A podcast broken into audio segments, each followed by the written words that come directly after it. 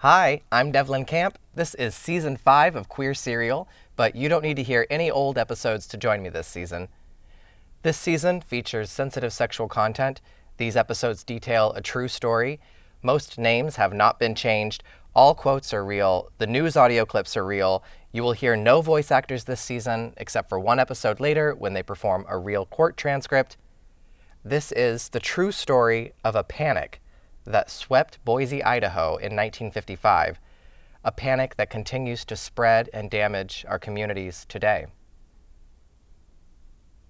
The Democrats are a party of pedophiles. They support grooming children. Democrats Democrats support even Joe Biden the president himself supports children being sexualized and having transgender surgeries. Sexualizing children is what pedophiles do to children every filthy school board member or teacher who tries to shove their mentally ill tranny freak show down the throats of our precious children. In 1955, there were reports of a homosexual underworld in Boise, Idaho. The people of Boise tried to stamp out homosexuality. They discovered it couldn't be done. It began with this headline in the Idaho Daily Statesman Crush the Monster. Crush, like the vermin that they are and they are. There are monsters under kids' beds that are doing these horrific things to them. Crush the monster. Crush homosexuality. The year-long investigation that followed shook Boise to its foundations. Everyone was suspect. Men were afraid to be seen again. Boise, Idaho. Population 50,000. The state capital is usually thought of as a boisterous, rollicking he-man's town and home of the rugged westerner Time magazine writes in 1955.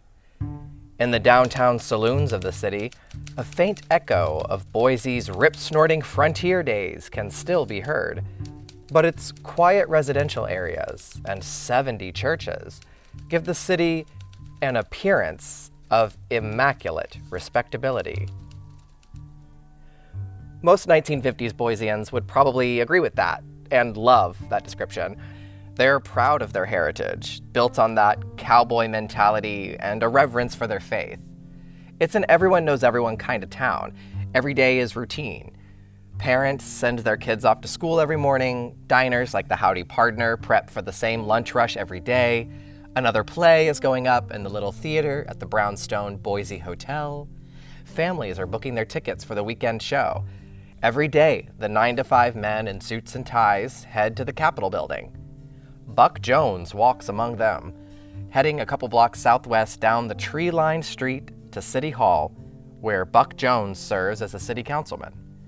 His wife runs the bookshop, also downtown, and their son Frank is headed to West Point Military Academy. From her bookstore window, Mrs. Jones waves hello to familiar passersby, like June Schmitz on her way to work at the club, Les Bois, the French spelling of Boise. That's about as risque as Boise gets, Les Bois. There are no red light districts or even things like peep shows in this town, nothing like the venues you can find in San Francisco, the gritty venues that I told you about back in season two. On the shiny surface of Boise, everyday people mill about town presenting this glossy postcard come to Boise image, and most Boiseans live unaware of any vice in their town. It would be especially unfathomable for most people to imagine any kind of gathering place for sexual deviance in Boise. It's unlikely that many people in 1950s Boise are reading things like the Kinsey reports, but if one were to do the Kinsey math with the town's population of 50,000, Boiseans would find that at least about 5,000 homosexuals must live among their cookie cutter houses, possibly married, closeted. Not all of them are actively seeking other gay partners, but of course many are. The oblivious people of Boise have absolutely no interest in studying sexual statistics, though. In fact, they'd rather look the other way, almost willfully unconscious to the existence of such people. Until a series of familiar names hits the local headlines, shattering their perception of what Time magazine called an immaculately respectable town. A hidden world of homosexuals has actually been operating right in front of their eyes. All at once, this everyone knows everyone kind of town has a mass realization that everyone knows homosexuals.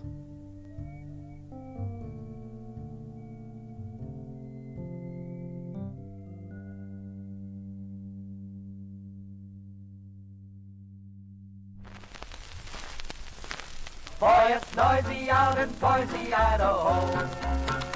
They come down from Butte, Montana. They come up from Santa Ana. They come all the way from San Antonio. They come in from Oklahoma, riding on a pinto pony just to join that noisy Boise rodeo. Idaho, Idaho, Idaho, Idaho. How they'll ever get it quiet, I don't know. It's a steady occupation, being noisy out in Boise, Idaho. I'm Devlin Camp, and this is Gay Panic, Episode 1 Groomers, or Crush the Monster.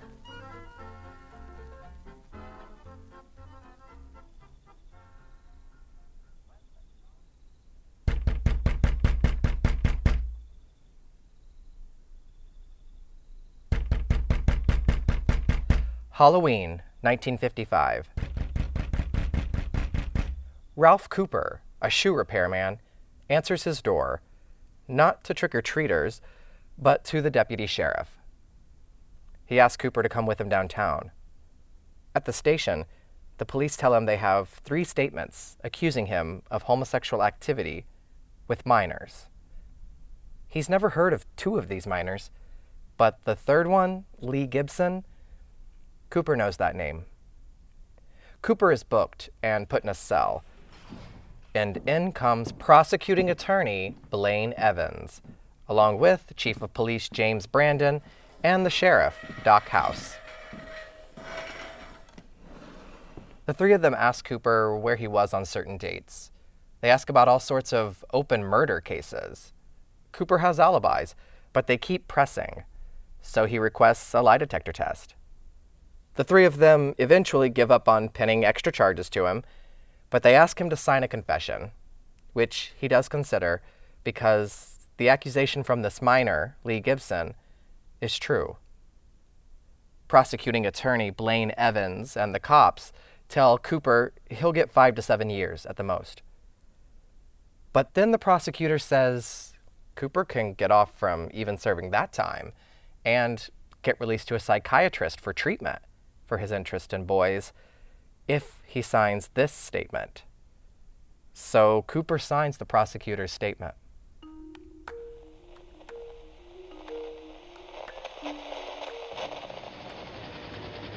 It's dawn, and Alpha Troop 19 is commuting to war. American soldiers hiking their way through the sweaty jungles of South Vietnam, searching for an elusive enemy. The temperature is almost 100 degrees, and the jungle stifles even the tiniest breeze. The following evening, after Ralph Cooper's arrest, November 1st, 1955, the U.S. joins the Vietnam War. It's all that Boiseans can talk about that day. The Idaho Evening Statesman comes off the press with another announcement, this one somehow even more shocking. Boiseans held on morals count. Homosexuals have been caught before, but this report is different. Morals? Multiple Boiseans held? The statesman writes Three Boise men were arrested last night for committing sex acts on teenage boys. And Emery Bess, Ada County probation officer, said that the arrests represent the start of an investigation that has only scratched the surface. Probation officer Emery Bess explains to the newspaper that several adults and about 100 boys are involved. Arrests were made as a result of investigation by private investigator Howard Dice. As the paper reports, a private investigator hired, quote, at the request of the client. The townspeople are absolutely floored. It's such shocking news that it's almost hard to stop and probe the article for all the information that it doesn't give the reader. How did these men find these hundred boys? Who are these boys? If it only scratched the surface, how deep does this investigation go? What tipped off a probation officer to start this investigation? And most curiously, who is the client who hired the private investigator? The next morning, the town wakes to some answers and even more questions. The Idaho Daily Statesman hits every doorstep on Wednesday, November 2nd, 1955, announcing three Boise men admit sex charges. Over breakfast, concerned parents take in every detail. Charged with lewd and lascivious conduct with minor children under the age of 15 are Charles Brokaw, 29, a Freight-Line dock worker, and Ralph Cooper, 33, a local shoe store employee. The third is Vernon H. Benny Castle, 51, local clothing store clerk, charged with infamous crimes against nature. The paper says the men were taken into custody by two deputy sheriffs and no bail has been posted because Ada County's prosecuting attorney, Blaine Evans, now has tape recorded confessions from all three men. Everyone goes about their day, but now this is all anyone can talk about. The storefronts and housewives and every break room is abuzz with gossip. What did these men actually do? Lewd and lascivious conduct, infamous crimes against nature? What is the difference between those charges? And they still never said who the client was. And where are the police in this widespread investigation? Are they part of it, investigating? And how is the prosecuting attorney involved, but not the police detectives? They have a private detective named Howard Dice, hired by the client. It becomes a literal citywide game of telephone as people begin calling each other up and asking each other these questions and embellishing details and sharing suspicions of other deviants. Before the next newspaper can be printed, word is a large, well functioning organization of secret perverts is all over town whispering in the ears of our children. The story is not just salacious, which can be fun, but it's also dangerous to us, our children. It's personal. All day long, the phones ring constantly at the police station, at the Statesman newspaper offices, and at Boise High School with concerned Boiseans. They all want the police to take action.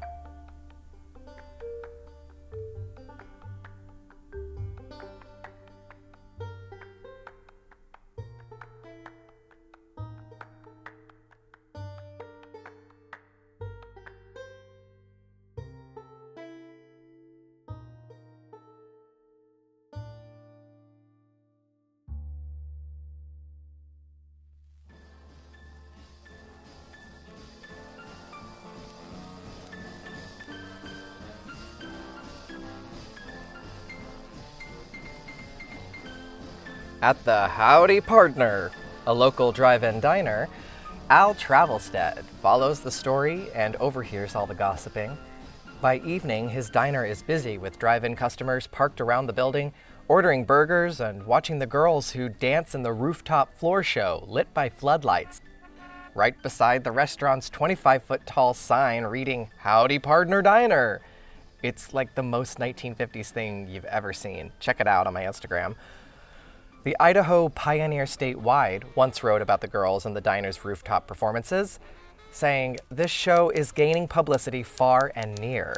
Al Travelstead is indeed a genial host, a handsome, hearty individual who has an endearing habit of calling a person by his name, whether he knows it or not. Travelstead's Diner is a much loved establishment of Boise. The Travelsteads also own a dance studio in town, the Travelstead School of Dance. With his wife and two kids at home, Al also can't stop wondering throughout his shift at the diner today how deep this investigation will go because he has a lot to lose. Where are the investigators looking? He wonders. A shoe repairman, Cooper. A clothing store clerk, Castle. A freight line worker, Brokaw. They could be looking in Julia Davis Park there's plenty of cruising in the tea rooms, the toilets, that is, and sometimes in the park you can find a hustler and get a blowjob for anywhere from a nickel to a few bucks. Young guys, mostly high school boys, find it to be pretty reliable money. Maybe the investigators are watching the YMCA, the same goes on there, or the library bathrooms, or the bus station, or the bookstore, But Emery Bess isn't a plainclothes policeman hiding behind a two way mirror in the park bathroom looking to arrest homosexuals. He's a juvenile probation officer talking to the press as though he's in charge. So, juveniles on probation must have reported these men then? Right? The paper says Bess is investigating alongside a private eye named Howard Dice, who was hired by a client. So, assuming everything the newspaper says is fact, this supposed client must be in charge of where the probation officer and his private eye look. It's unlikely that this client would be involved with the police. They wouldn't hire a private detective. They have their own, and the police actually need to look more effective for the public, especially the prosecuting attorney, Blaine Evans, because citizens are looking to him and the police for action. To keep his job, Evans needs to push his own narrative in the story of this investigation, and he'll find his opportunity. Meanwhile, the probation officer Emery Bess comes to his boss with a tip about a prominent businessman in Boise. Bess needs approval to move forward on investigating him.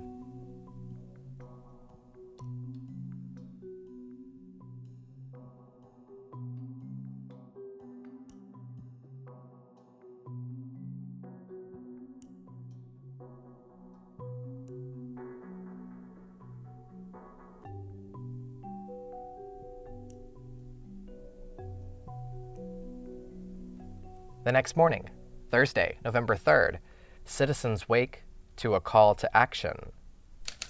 Crush the monster, the Idaho Statesman's headline shouts. This paper usually underplays on crime, but today is different. The Statesman writes this panicked statement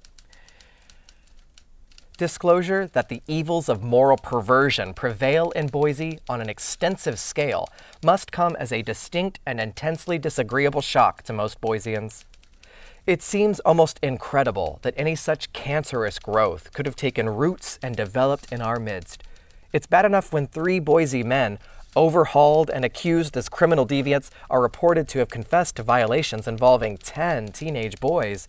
But when the responsible office of the probate court announces that these arrests make only the start of an investigation that has only scratched the surface, the situation is one that causes general alarm and calls for immediate and systemic cauterization. The situation might be dismissed with an expression of regret and a sigh of relief, if only one could be quite sure that none other than these three men and these ten boys have been infected by the monstrous evil here.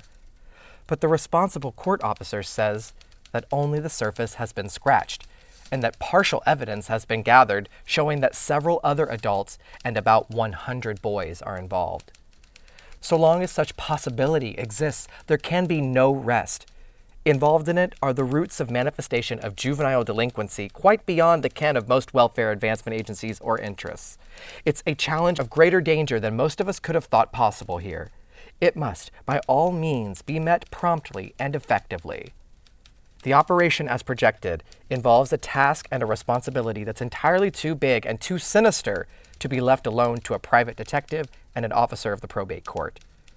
Until the whole sordid situation is completely cleared up and the premises thoroughly cleaned and disinfected, the job is one in which the full strength of the county and city agencies should and must be enlisted. That's what we demand, and that's what we expect the town panics. The phone lines fill again to the police, to the papers, to the schools, between mothers, between neighbors. It could be anyone, any number of men right in front of us. With all the paranoia and gossip and assumptions, it's hard to keep track of the questions still left on the page. Like, why is the newspaper believing every generalization by probation officer Emery Bess? Where did they get this number of 10 boys when the original report only mentioned that it was just minor children, no specified number? And then Emery Bess said it was 100 boys. Has the paper found more information that it didn't print yesterday? If so, why don't they just say who gave them the number 10? And still no mention of the client. Is the newspaper now linked to the investigation? Do they know who the client is? Do they know more than they're able to report? And most importantly, is the paper's panic justified for what they know? because other papers begin picking up the story, and the city obsessively follows every word.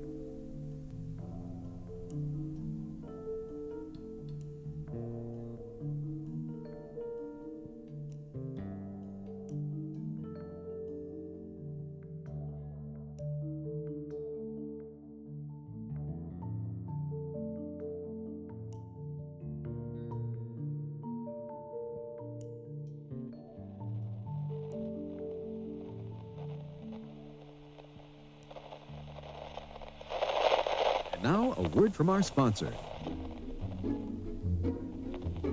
You can listen to the first four seasons of Queer Serial free wherever you're listening to this episode right now. Hear the story of American queer liberation from its roots in the 1920s all the way through to Stonewall and beyond. If you'd like to support my many ongoing LGBTQ history projects, like the Randy Wicker and Marsha P. Johnson archives and my documentary currently in production, you can subscribe to bonus episodes of Queer Serial. It's $2.99 a month to subscribe on Apple Podcasts, or if you subscribe for $3 a month, one cent more on Spotify or Patreon, you can also see my queer history archive dives and behind the scenes of my documentary. That gets you everything I've ever posted on Patreon since the podcast started in 2017, and all of my bonus episodes the Queer Serial spin off stories, Forgotten Fairy Tales, the White Night Riot interviews, Mattachine meeting interviews, Randy Wicker Radio, etc., etc., etc. Every episode of everything I've ever made. And you can go ahead and see everything on that list in the episode guide at queerserial.com slash episodes. If you'd like to support my queer history work and get some gay merch for it, visit my new Etsy shop. I've got lots of podcast merch from throughout the series, lots of unique queer history related items that make cute gifts, like postcards from Mona's 1930s lesbian bar, featured in season two, some lovely mugs with rainbow maps that say queer history is world history. I have Marsha P. Johnson stickers with her own handwriting that says gay love always from a note she wrote to Randy that's in her archive that I've been processing at the LGBT Center here in New York. My Etsy also has other stickers that say drag is not a crime with a real photo of drag queens being arrested, and also stickers that you can put in textbooks that lack queer history to warn future readers of that book. Lots of stickers and buttons and fun stuff like that. Etsy.com slash shop slash queer history uplift. There are links to all of this and the bonus episodes and everything in the episode notes here and on my Instagram at Queer Serial and at queerserial.com. Thank you all so much for your support. You've enabled me to do so much over the past six years. I'm so grateful. Okay, that's it. That's my ad.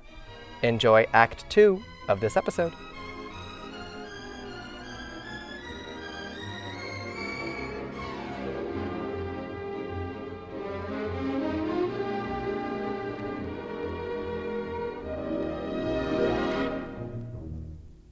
The next day, Friday, November 4th, 1955, the Statesman reports Castle, the clothing store clerk, appeared with his attorney, J. Charles Blanton.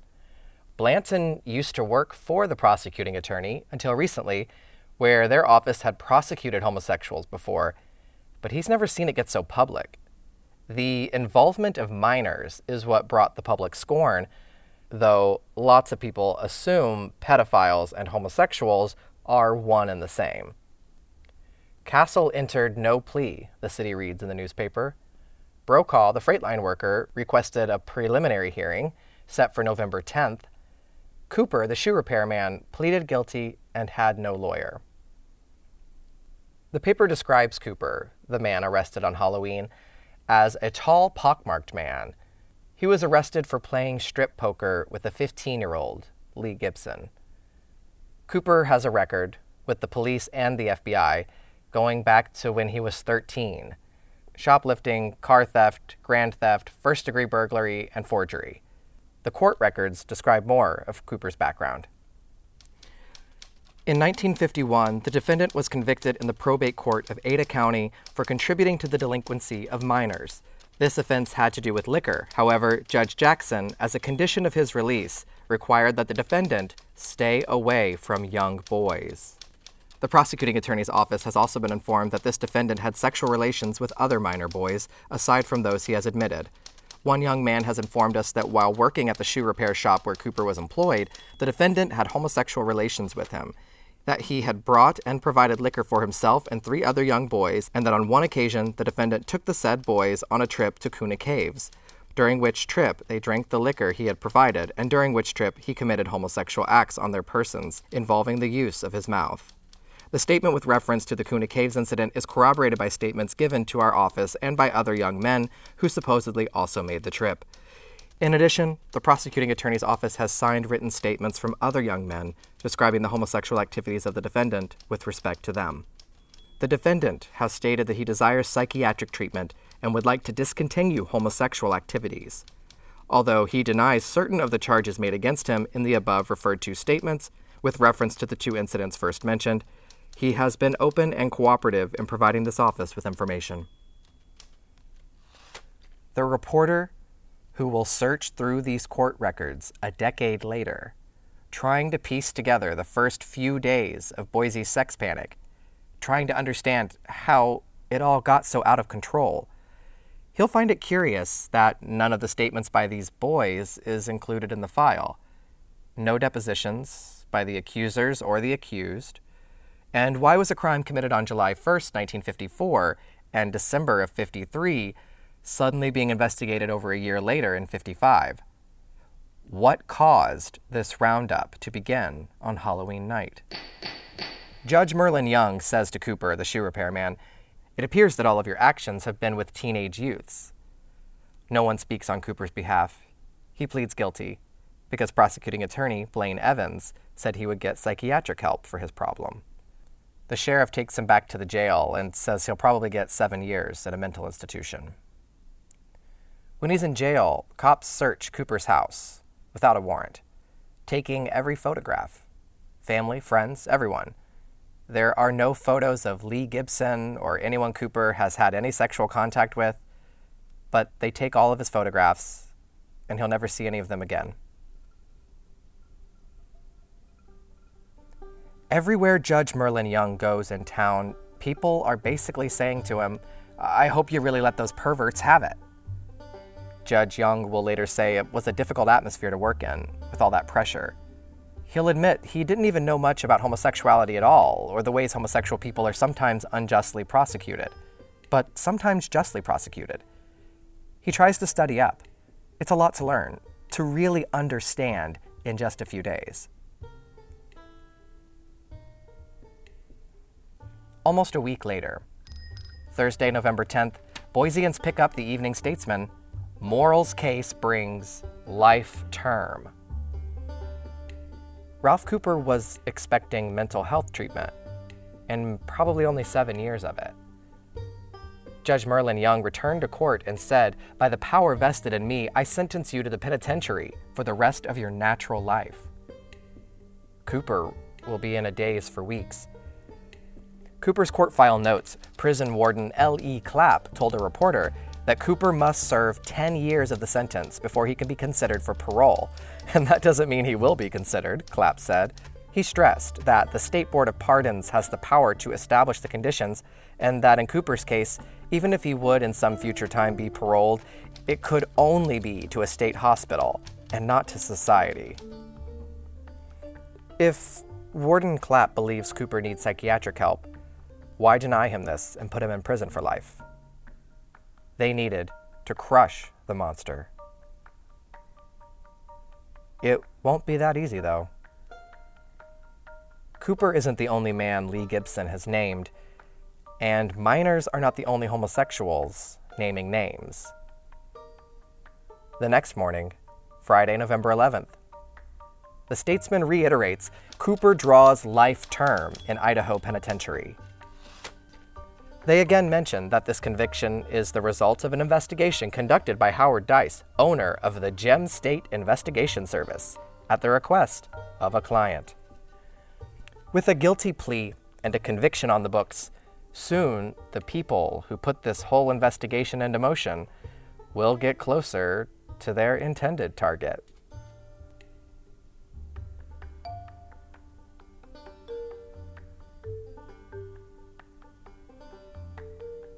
Probation officer Emery Bess is told by his boss he's off these cases. They're being sent up to the moral squad at the police department. Meanwhile, an employee from the police station stops by the Howdy Partner Diner. They ask to speak to the manager, whose blood runs cold when he sees his ally from the Boise PD. Al Travelstead is tipped off just in time. There's a warrant for his arrest. Travelstead rushes home, packs his suitcase, tells his family goodbye, and runs.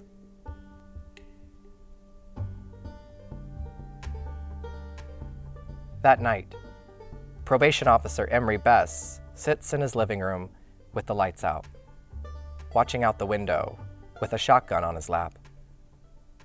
His young son Ron walks in and asks what's wrong. Emery says to his son, There's a price on my head. A nice car pulls up out front. The headlights click off. Bess and his boy stand still watching. The car sits for a few minutes and starts again and drives away. Emery Bess will be up all night. The investigation, as Bess said, has only scratched the surface, and now it's out of his hands. As the city searches for a satisfactory amount of justice to crush this thing, the townspeople and the detectives and the prosecutors and the judges continually return to one of their very first questions What do these men actually do? How do we know who to arrest? What is lewd and lascivious conduct? What's a crime against nature? These phrases seem quite broad and flexible. A town molded by conformity in a nation totally stewing in 1950s communist paranoia Boiseans will deem their own friends and family monsters until every last deviate is caught. Next week, a doctor arrives. The Fairyland Parade marches through town, and a house is rented on 16th Street.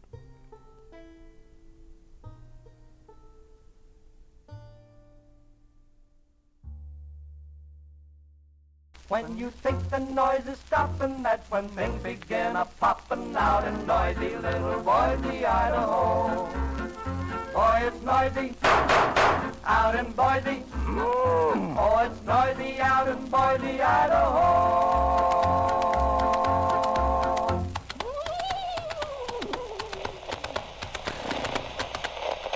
Okay, I'll leave it there for now. Stay tuned to hear me read some credits if you like. And in the meantime, you can visit queerserial.com or queerserial on Instagram for the complete series episode guide and lots of images and videos from the true history on this podcast. If you want bonus episodes featuring exclusive interviews with queer legends and spin off stories from Queer Serial, you can now subscribe to get the full catalog of bonus episodes for $2.99 on Apple Podcasts.